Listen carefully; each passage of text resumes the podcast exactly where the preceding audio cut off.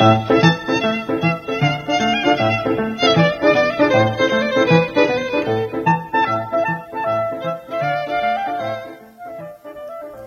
难与虚无，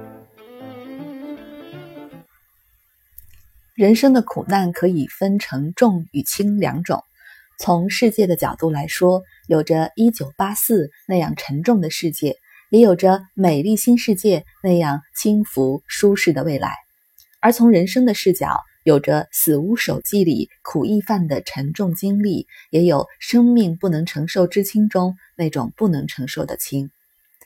重之苦难是明显而令人畏惧的，贫穷、疾病、被欺负、被轻视、痛失所爱，因为畏惧，所以想要逃避。现代人生活的重心就变得越来越倾向于这种逃避。维特根斯坦在《文化与价值》中写道：“我认为，当前人类教育的目标在于减少忍受苦难的能力。现在。”如果让孩子们有一段美好的时光，那么这个学校就是好的。在之前，这不是衡量学校好坏的尺度。父母希望孩子成为他们自己的样子，甚至更好，但他们给予孩子与自己完全不同的一种教育。忍受苦难的能力不被高度的评价，因为不应该有任何人受苦。他们真的过时了。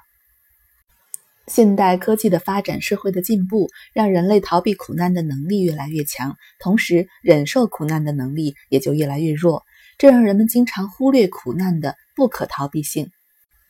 一方面，世界独立于我们的意志，未来充满着不确定性，没有人可以免于众之苦难发生的可能；另外一方面，即使我们可以随心所欲，可以预知未来。我们因为不知道什么是不空虚的生活，每个人都无法逃避轻之苦难。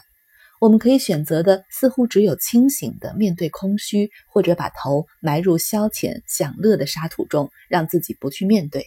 但是那些躲避在消遣享乐中的人们，他们其实也在经历着一种不同的苦难。维特根斯坦在《文化与价值》中写道：“生活有根本的不安全性，你的视线中苦难无处不在。”真的，愚人们微笑的脸可能让我们认为他们没有真正受苦，其实他们也在受苦的，只是受苦之处和更聪明的人不在同一个地方。像一个人可能会说的，他们没有头痛，但和其他人同样的悲惨。毕竟，不是所有的悲惨都会唤起相同的面部表情。一个高贵的人受苦起来，可能会与我完全不同。很多人就像伊凡·伊里奇之死里那个普通的俄国官僚，他一直没有意识到自己经受的苦难，只是安然的，甚至满意的过着和他人都一样的生活。直到有一天面临死亡，伊凡·伊里奇才开始觉醒。每个人都在苦难之中，不能觉察自己的苦难，让一个人离真正的解脱更加遥远。不要惧怕痛苦、烦恼、无聊、无力感和无意义。如果恐惧是难以避免的人性的一部分，至少我们应试着不要让这份恐惧影响你生活中的选择。我们也不要被舒适、消遣和他人的羡慕所迷惑，而忽视了自己生活中的苦难。察觉苦难、承受苦难是得到解决的第一步。就好像维特根斯坦曾经徘徊在自杀的边缘，但是最终他有了一个美好的生活。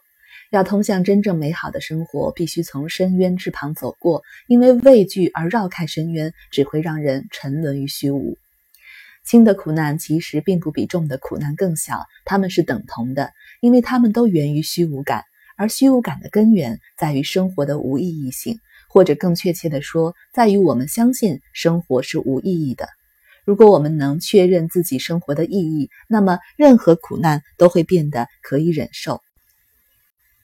维特根斯坦在《文化与价值》中写道：“整个地球也不能具有比一个灵魂更大的苦难，再没有任何苦难可以比一个人可能遭受的更大。因此，一个人可以在无限的苦难中需要无限的帮助。与一个人可以感受到的相比，再没有更大的苦难了。